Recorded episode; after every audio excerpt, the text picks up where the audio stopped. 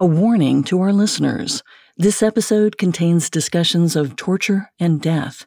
Discretion is advised, especially for listeners under 13.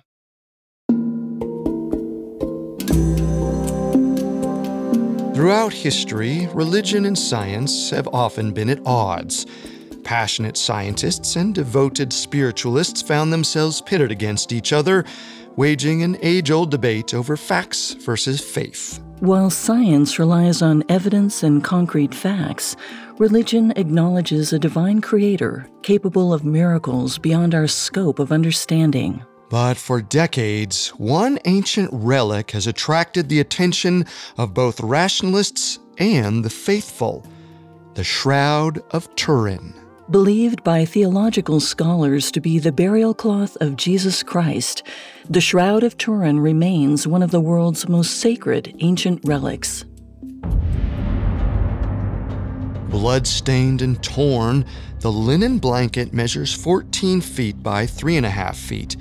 Its shape is like a table runner for a stately banquet hall. Some argue that the cloth proves the crucifixion, death, and resurrection of Jesus. But others believe the fabric is a fake, potentially crafted by some 14th century imitator. The persistent question for many is Does this old scrap of bloody linen prove that Jesus not only lived, but also rose from the dead?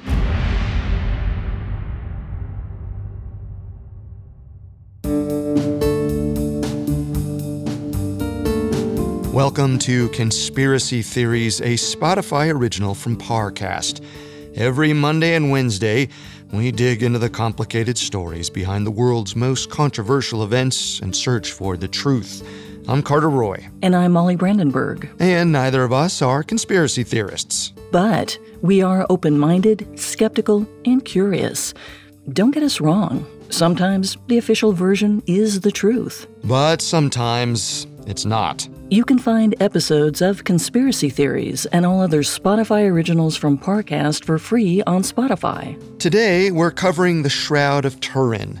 In Italy's northern city of Turin, there's a centuries old church called the Cathedral of St. John the Baptist. Within the chapel's impenetrable vault lies a time worn and bloodied shroud. Many believe Jesus' corpse was wrapped in it and embedded a holy imprint into its fibers. In this episode, we'll explain how religious experts, forensic pathologists, and historians alike have spent decades analyzing the shroud. All have hoped to either confirm its holy origins for millions of Christians or prove it's a fake. Today, we'll dive into three working theories on how the shroud came to be. We'll investigate whether it was created naturally while Jesus laid in the tomb, or if it was literally fabricated as a sort of medieval forgery. We have all that and more coming up. Stay with us.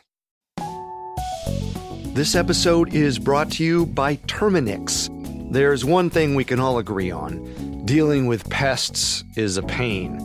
But luckily, Terminix can help because when pests show up, so does Terminix. With over 95 years of experience, they have what it takes to take on any pest problem fast. So if your home or business has pests, don't stress it, Terminix it.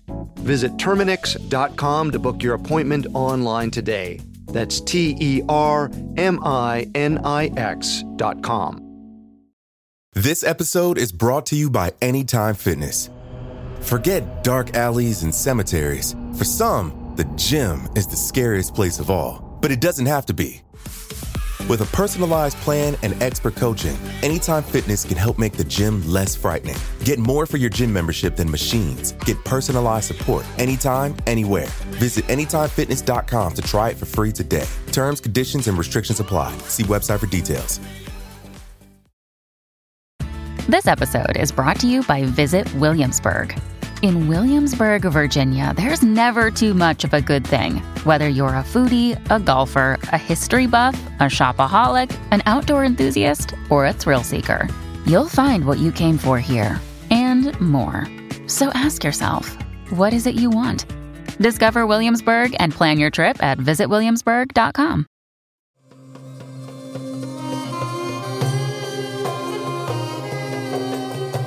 According to the New Testament, the story of Christ's resurrection goes like this. In the year 33 AD, Jesus was crucified and buried in a tomb. A large stone was rolled over the entrance, and soldiers were stationed outside the sealed gravesite to prevent Jesus' followers from taking the body. Three days after his burial, Mary Magdalene and a few other women visited the tomb to anoint the Savior's body. When they arrived, the stone protecting the entrance had been thrust aside. An angel stood atop the boulder and told Mary that Jesus was no longer inside. The angel said, He is risen, just as he said, and suggested Mary Magdalene inspect the tomb to see for herself and she found the corpse was gone. All that remained was a folded napkin, or what many would come to believe was the shroud. Mary and the women rushed to inform Jesus' apostles of the missing body, but they were stopped mid journey when Jesus appeared to them, confirming what the angel said he was risen. Mary and the others fell at his feet to worship. When he left them, they found the apostles and shared the news. But there was one skeptic in the bunch, the apostle Thomas. He doubted what the women said, telling them, quote, Unless I see the nail marks in his hands, and put my fingers where the nails were, and put my hand into his side, I will not believe. Little more than a week later, Jesus appeared to the doubting Thomas, inviting him to touch his wounds and see for himself. Then Jesus said, quote, because you have seen me, you have believed. Today, many Christians trust in this story from nearly 2,000 years ago. They don't need concrete evidence. But there are still those who feel they need to see to believe. In the Shroud of Turin, skeptics may find that proof. Turin is an Italian city situated on the Po River beneath the Alps. It's been home to the mysterious shroud that's borne its name for centuries. Though we don't know the exact age of the Holy Shroud, the first historical mention of its existence was in the 14th century. Around 1353, French knight Geoffroy de Charny built a church in the commune of Lirey, a tiny town in France's Champagne region. Sometime after he constructed the church, de Charny brought the shroud to display it for the public. Upon hearing of the shroud, pilgrims from all over France flocked to Lirey. From the get go, prominent members of the church were skeptical of its authenticity, but that didn't stop people from traveling to see it. A few years after the shroud's arrival to Lirey, the Champagne region of France was ravaged by bloody, devastating battles with the English. The countries were in the thick of the Hundred Years' War, and it became clear the shroud was in danger. So in 1418, de Charny's granddaughter, Marguerite, fled Lirey. In an attempt to stay alive and preserve the safety of her family's treasures, she set out in search of a secure home for herself and the relic. Marguerite wandered Europe, keeping the shroud with her for months.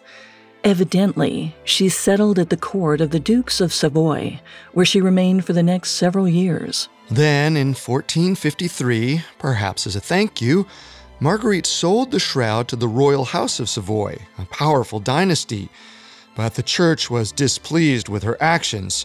As punishment, she was excommunicated. Two decades later, the Duke of Savoy decided to aggrandize the chapel at Chambéry Castle, the capital of the dukedom.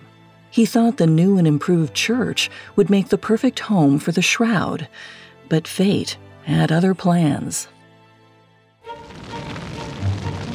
In the winter of 1532, a fire broke out in the Chambéry castle. As flames devoured the chapel, smoke filled the insular chamber where the shroud lay.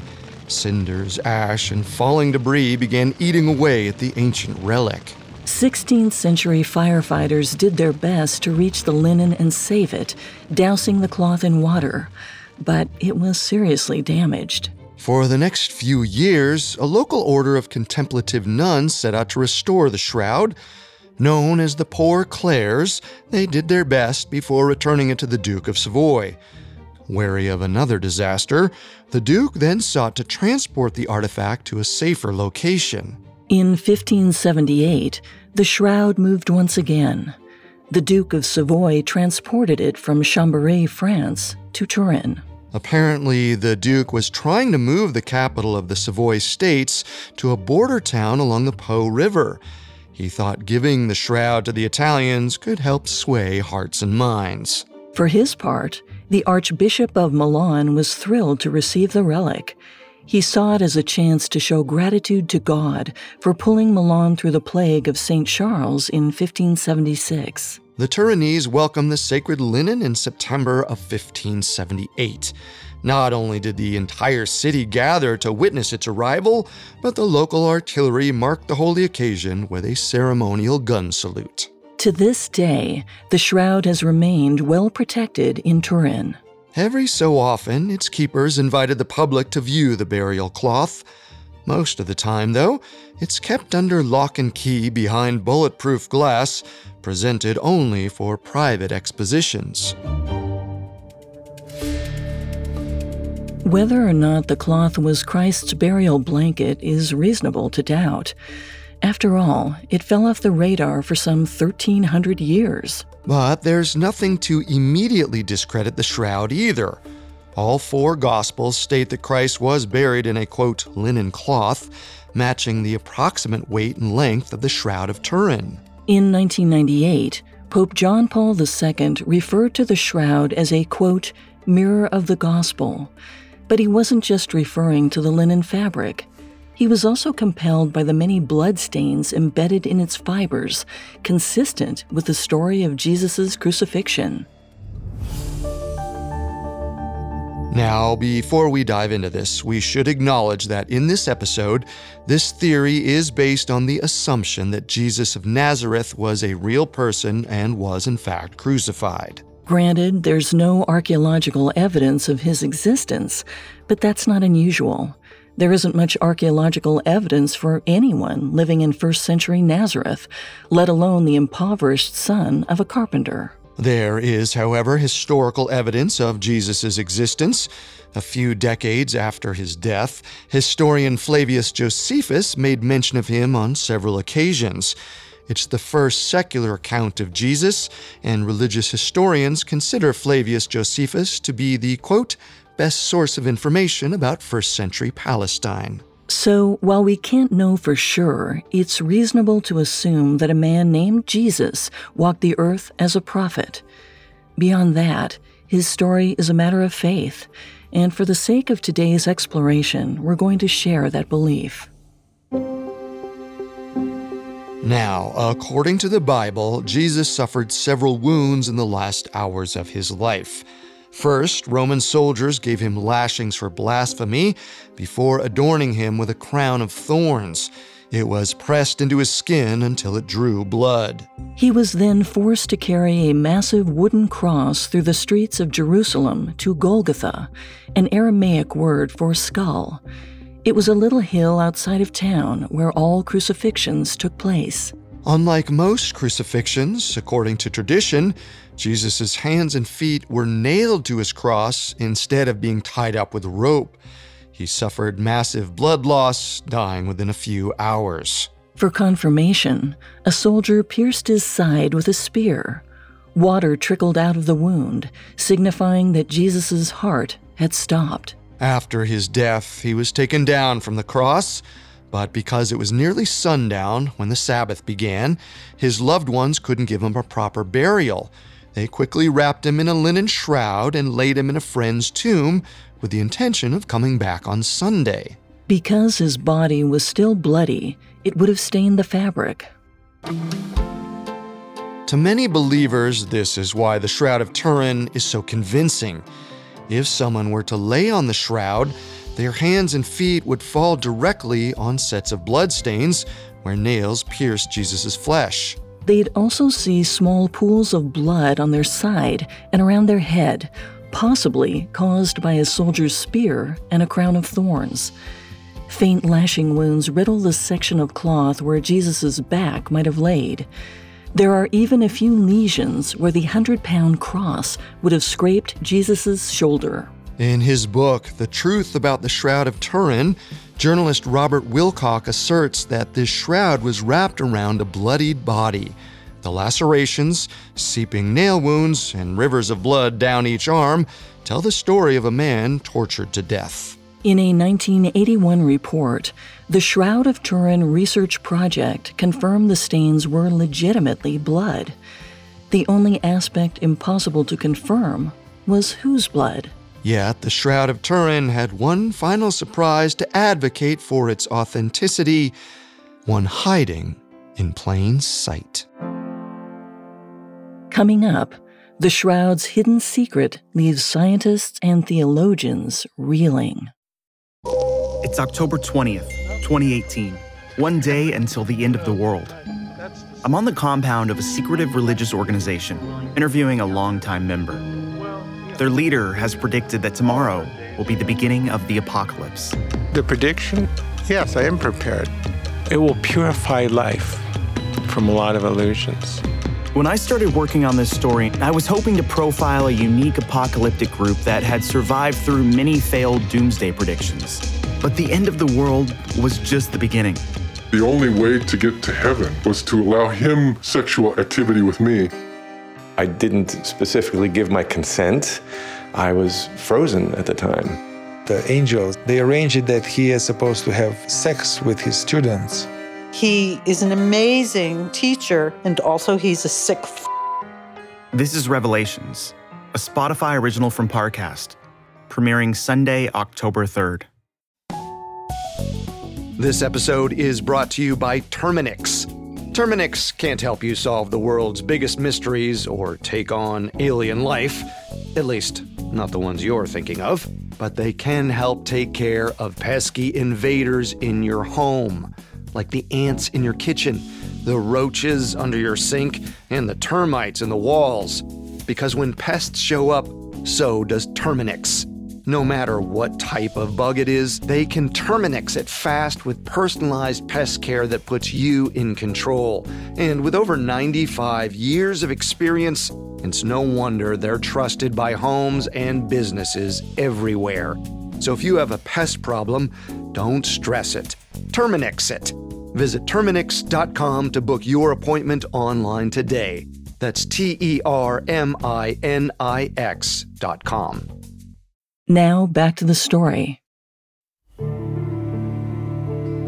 Since the 1400s, when the Shroud of Turin first appeared in historical texts, people have been eager to prove whether the cloth was once the burial shroud of Jesus Christ. The linen itself fit the description given in the Bible, and bloodstains matched all the wounds Jesus incurred during his crucifixion. There was also the faintest outline of a man's legs on the cloth, perhaps imprinted by dirt and sweat or blood. And for centuries, this was the extent to which the shroud was examined. That is, until May of 1898. The city of Turin was in the middle of planning a celebration for Turin Cathedral's 400th anniversary. Among other events, there would be a display of sacred art to commemorate the church's history. The owner of the shroud at the time, Italy's King Umberto I, felt the shroud was too delicate to be put on display. Still wanting to pay homage, he instead granted permission for a team of artists to create a replica for the exhibit. The organizers asked amateur photographer Secondo Pia to take the first ever picture of the shroud. It would be used as a reference for the artists. On May 28, 1898, Pia set up a generator and two huge electric lamps to accurately capture the shroud's likeness. Before film, photographs were captured on thin glass plates. The plate captured an image that would appear inverted, a negative which was light where it should be dark, and vice versa. When the image was transferred onto photography paper, it would be inverted again so that the picture looked normal once developed. Just before midnight, Secondo Pia took a picture of the Shroud of Turin. He then went to immediately develop the photograph. But when he took the glass plate out of his camera, A chill ran up his spine. There, on the negative, was a brilliantly white, incredibly detailed outline. A man's face. Even his beard was captured perfectly. In fact, Pia could see the entire outline of the man's body. And he was shocked for two reasons. For one, Pia was the first person to see the face in hundreds of years. And what's more was that while the shroud appeared inverted on the negative, the face did not. It was as though the shroud was a glass plate for whatever, whoever, initially created the image. The only way for that to happen was for the face and body to be captured while wrapped inside the shroud. This would have happened centuries before the advent of photography. It was, to say the very least, mystifying. News of the photograph spread. Scientists across the globe grew fascinated by the mystery of how the face came to be, and in such minute detail. But it would be another 71 years before researchers were allowed to study the shroud directly. Until then, its owners worried that too much handling could cause deterioration. In 1969, though, scientists were finally granted permission to run tests to advise caretakers on how to best preserve the relic. In 1978, Shroud of Turin Research Project, or STURP, was given a full five days of direct access to the cloth. Their first order of business was confirming that the stains on the shroud were legitimate. They studied the shroud beneath a microscope, looking for traces of paint, but they found no artificial pigment. The stains were from real human blood, reported to be type AB for what it's worth. A decade later, in 1988, another team got the chance to examine the linen. This time, they wanted to test for carbon 14, which could help determine how old the shroud really was. Three labs were able to conduct studies, and their findings were unanimous and said to be 95% reliable. The material they tested was dated sometime between 1260 and 1390 AD, at minimum 1227 years after Jesus' lifetime. The carbon testing crew declared the cloth a medieval hoax. But their carbon dating process was met with opposition. American chemist Raymond Rogers, the director of chemistry at STURP, pointed out that the material used for carbon analysis wasn't a part of the original shroud. It came from a medieval patch woven into the cloth to repair fire damage. Another scientist, Dr. Liam Keyser, said, quote, The shroud has been handled by many people over the ages. One would be concerned about the effect of finger oil. Organic matter can inflate the age of carbon dated material, a fair argument to make. But the inability to confirm whether the shroud had been severely affected meant scholars kept debating for another two decades. Then, in 2010, Turin opened up the shroud's private chamber for public viewing. Over two million religious pilgrims waited for hours on end to visit the holy relic. Some scientists may have believed it to be a fake, but it was clear where the public stood. This made sense. As of 2010, the Catholic Church reported that 95% of Italians were baptized as Catholic. To this day, though, the shroud incites rigorous debate over its authenticity, origin, and spiritual significance, both within and beyond Christian communities. This has led physicists, botanists, religious scholars, and historians into a challenging standoff. Researchers are stuck. They can neither let go of the idea that the shroud is a forgery, nor can they prove the linen is wholly authentic. But regardless of whether it's real or fake, the true mystery lies embedded in its fibers. How was the outlined face created? Which leads us to conspiracy theory number one. Radiation from Christ's resurrection created the mystical imprint on the linen. Some believe that when Jesus rose from the dead, he was quite literally sparked back to life. A divine light shot out from his body as quick as the flash from a camera. Because the linen was white, the image of Christ's face was emblazoned on the cloth. Which would explain the issue Secondo Pia wrestled with how the photographic image was created from the inside out. It opens up a puzzling question of whether the Son of Man was also acting as the first camera. That's certainly a good comparison. Now, for those who don't believe in the resurrection of Jesus, this process might seem far fetched. But the Yahoo Shroud Science Group, an international co op of 147 scholars, said this theory shouldn't be rejected outright. They claim that there's a way this could have happened naturally. If a force of energy originating from the wrapped body reacted to another electrostatic discharge, it was possible. Electrostatic discharge occurs when a sudden flow of electricity between two objects comes into contact with one another, like a tiny bolt of lightning. Essentially, the shroud could have been made by static shock. Although this hypothesis relies on the belief that Jesus' body suddenly jolted back to life. While science can't disprove that notion, it can't offer evidence supporting that theory either. But some researchers are unbothered by that fact. Chemist Giulio Fanti agreed that the image could have imprinted on the cloth through a quote, burst of radiant energy a kind of divine ultraviolet light emanating from the body itself. To support his theory, Fanti cited Christ's transfiguration. According to the Bible, Jesus took Peter, James, and John to a mountaintop to pray. As he prayed, he began to emanate a divine light.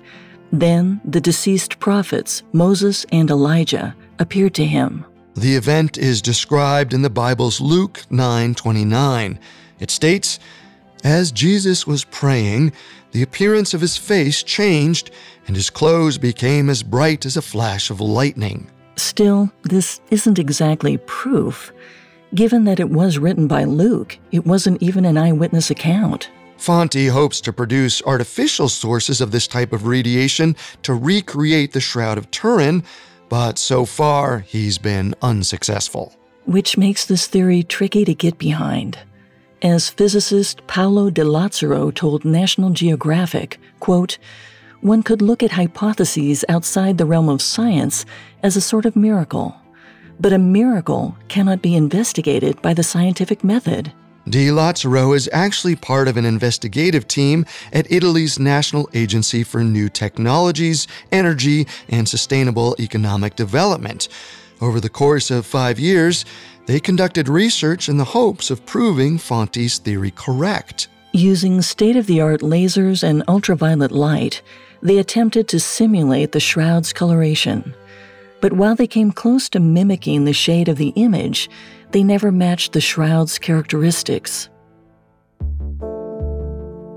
Of course, if miracles are real, humanity's inability to recreate the cloth could be by design. After all, it's called faith for a reason. But scientifically speaking, no one has ever matched the unique hue and delicate detail of the image on the cloth. However, the detailed face ended up on the cloth, it wasn't likely from ultraviolet light. For that reason, I give this conspiracy a 2 out of 10. I'm not totally convinced that experts won't eventually be able to prove the radiation theory, but I agree. As of now, it's a pretty thin argument. I'm going to give this conspiracy a 3 out of 10. The entire mystery of the shroud takes some willingness to remain open to the inexplicable, and there are still more lingering questions about its creation. Coming up, a theory that ties the shroud's creation to emissions from an ancient earthquake. This episode is brought to you by Anytime Fitness. Forget dark alleys and cemeteries. For some, the gym is the scariest place of all, but it doesn't have to be. With a personalized plan and expert coaching, Anytime Fitness can help make the gym less frightening. Get more for your gym membership than machines. Get personalized support anytime, anywhere. Visit AnytimeFitness.com to try it for free today. Terms, conditions, and restrictions apply. See website for details. Another day is here, and you're ready for it. What to wear? Check. Breakfast, lunch, and dinner? Check. Planning for what's next and how to save for it? That's where Bank of America can help. For your financial to-dos, Bank of America has experts ready to help get you closer to your goals. Get started at one of our local financial centers or 24-7 in our mobile banking app. Find a location near you at bankofamerica.com slash talk to us. What would you like the power to do? Mobile banking requires downloading the app and is only available for select devices. Message and data rates may apply. Bank of America and a member FDIC. Now back to the story. The Shroud of Turin has held the attention of theologians and scientists for centuries. Many believe the relic was the actual burial cloth of Jesus. Others call it a fabrication, a prank by some medieval forger with too much time on their hands.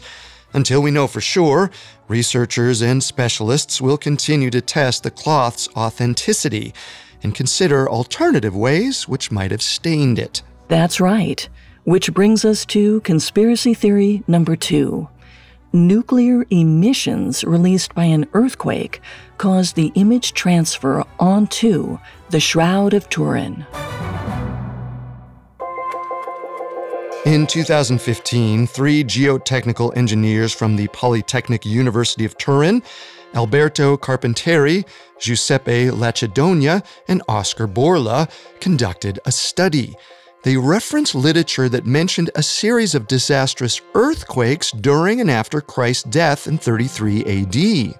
Now, most Christians believe that Jesus possessed miraculous abilities, but wasn't superhuman.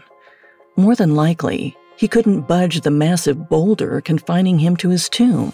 But days after his death, the rock that sealed the tomb moved, the entrance was left wide open, and inside, Christ's body was nowhere to be found. Carpinteri, Lacidogna, and Borla theorized that one of the purported earthquakes might have moved the boulder. They also wondered if said earthquake could have caused nuclear emissions that stamped Jesus' face on the shroud. Neutrons, which are found in the nucleus of atoms, have zero charge. So when they're ejected from a nucleus, they can cause a kind of radioactive decay. An earthquake could compress brittle rock so tightly that atoms end up split, releasing said neutrons. This radioactive decay could have transferred the likeness of Jesus into the fibers of the linen, like an X ray image. The team believes that if an earthquake measuring 8.2 on the Richter scale struck, it would undoubtedly have been powerful enough to cause this kind of nuclear response. While this is theoretically possible, I'm having a hard time seeing how this theory adds up historically. For one thing, there's no definitive evidence of an earthquake at the time of Jesus' death and 8.2 is a massively powerful quake, yet there's no mention of destruction to the surrounding area. A boulder dislodged from the entrance of a tomb seems like the absolute minimum damage that type of event would cause. There's also the issue of Alberto Carpinteri's reputation, because he's a controversial figure at best. His studies are seldom trusted by fellow scientists. This suspicion is largely due to the 2015 retraction of more than 10 of his articles from the journal Meccanica. Their comment was that, quote, the editorial process had been compromised. Later, the Journal of Statistical Mechanics, Theory and Experiment also investigated some of Carpinteri's writing. It concluded he lifted the contents from a paper published in another journal. It's also known that Carpinteri has a history of suing those people who call him a plagiarist or disagree with his findings. In 2012, 1,000 scientists petitioned Italy's government to take away funding for Carpinteri's research. They also stripped Carpinteri of his appointment to the Italian National Institute of Metrological Research. All of which makes it incredibly hard to get behind this theory. It seems like the only people who do accept Carpinteri's work are his two fellow researchers on the project. I have to give it a 1 out of 10. I'm also inclined to give it a 1 out of 10. It's clearly a theory that has yet to be verified by historical evidence and trustworthy research. Before we move on to our final conspiracy theory, there's one more point to underscore. For centuries, researchers could only analyze the shroud through a sheet of protective glass, as it was deemed too delicate to disturb. Most of that research focused on whether the face on the shroud was painted or dyed against a sculpture, like a charcoal rubbing. And the majority of those studies led researchers to believe the shroud was not painted. But now that scientists can analyze the fabric directly, one might wonder if their position has changed. Which leads us to conspiracy theory number three the shroud is a hoax. Evidence for this theory began piling up once a team of researchers were granted permission to study the shroud directly. Similar to when a conservator prepares to restore a painting, the team used chemical analysis to identify any pigment in the cloth. Remember, back in 1978, the Shroud of Turin research project failed to identify any evidence of pigments or dyes, nor were there any indications of brushstrokes. At the time, most scientists and religious scholars agreed that the faint coloration of the fibers didn't seem to be man made. The color doesn't rest on top of the threads as it would with paint, nor is it infused into the fibers as would happen from a dye. Instead, experts maintain that the fibers themselves were somehow darkened, and curiously, the color couldn't be dissolved, lightened, bleached, or transformed by even the most potent chemical agents. Those are the main reasons why STURP asserted the shroud was authentic and, quote, not the product of an artist. They also said the bloodstains were legitimate, composed of hemoglobin and serum albumin, a globular protein found in vertebrate blood. Not only did scientists receive positive test results for serum albumin, they also discovered traces of human DNA on the shroud. But the legitimacy of these so called proven points was called into question in 1980. Dr. Walter McCrone, an independent chemical consultant who worked with STURP, insisted the so called bloodstains were just microscopic iron oxide particles. In other words, proving the shroud was a fake. Others proposed that an artist created the outline of the body and face by making a rubbing of a bas relief statue. Someone even suggested the medieval artist burn the fabric as it rested atop the bas relief. Chemically speaking, though, the idea didn't carry much weight. Finally, in 2018, a team of forensic scientists from Liverpool John Moores University and the Italian Committee for the Investigation of Claims of the Pseudosciences conducted an illuminating study. They used a living volunteer and a dummy to recreate various positions the corpse might have assumed. Then they deduced how blood might trickle down the body to create the same stains on the shroud. The study used both synthetic and natural blood to mimic the stain patterns. In the end, the forensic researchers said the body would have had to move around quite a bit to create the designs seen in the shroud. Their analysis also revealed that for the blood to trickle down the arms to match the pattern on the shroud, the corpse had to be standing upright. Yet Jesus was already dead by the time his body was wrapped, which suggests a more horizontal position. Ultimately, the team concluded that the marks couldn't have been made all at once. And given that this is the most recent science on the shroud, it carries more weight. I give this last conspiracy a 7 out of 10.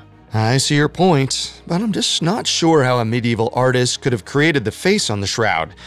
It's clear we don't know how to match the markings perfectly, but something about the shroud's enduring legacy makes me think otherwise. Well, maybe there's still evidence that hasn't been uncovered yet.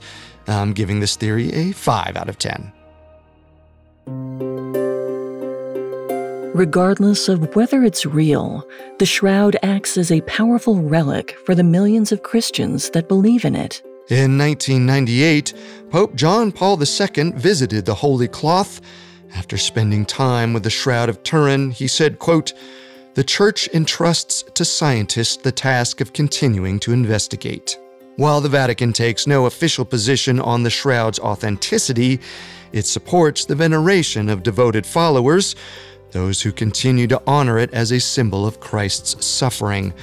Both Popes Benedict and Francis consider the shroud a religious icon. Until we know for certain how it came to be, believers will have to rely on faith. Which might just be the point.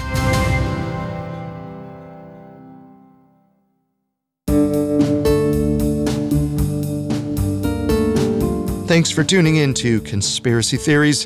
We'll be back next time with a new episode. You can find all episodes of Conspiracy Theories and all other Spotify originals from Parcast for free on Spotify. Until then, remember the truth isn't always the best story. And the official story isn't always the truth. Conspiracy Theories is a Spotify original from Parcast. Executive producers include Max and Ron Cutler. Sound design by Dick Schroeder, with production assistance by Ron Shapiro, Trent Williamson, Carly Madden, and Bruce Katovich. This episode of Conspiracy Theories was written by John Levinson, with writing assistance by Aaron Lan and Mackenzie Moore, fact checking by Anya Bailey, and research by Bradley Klein. Conspiracy Theories stars Molly Brandenburg and Carter Roy.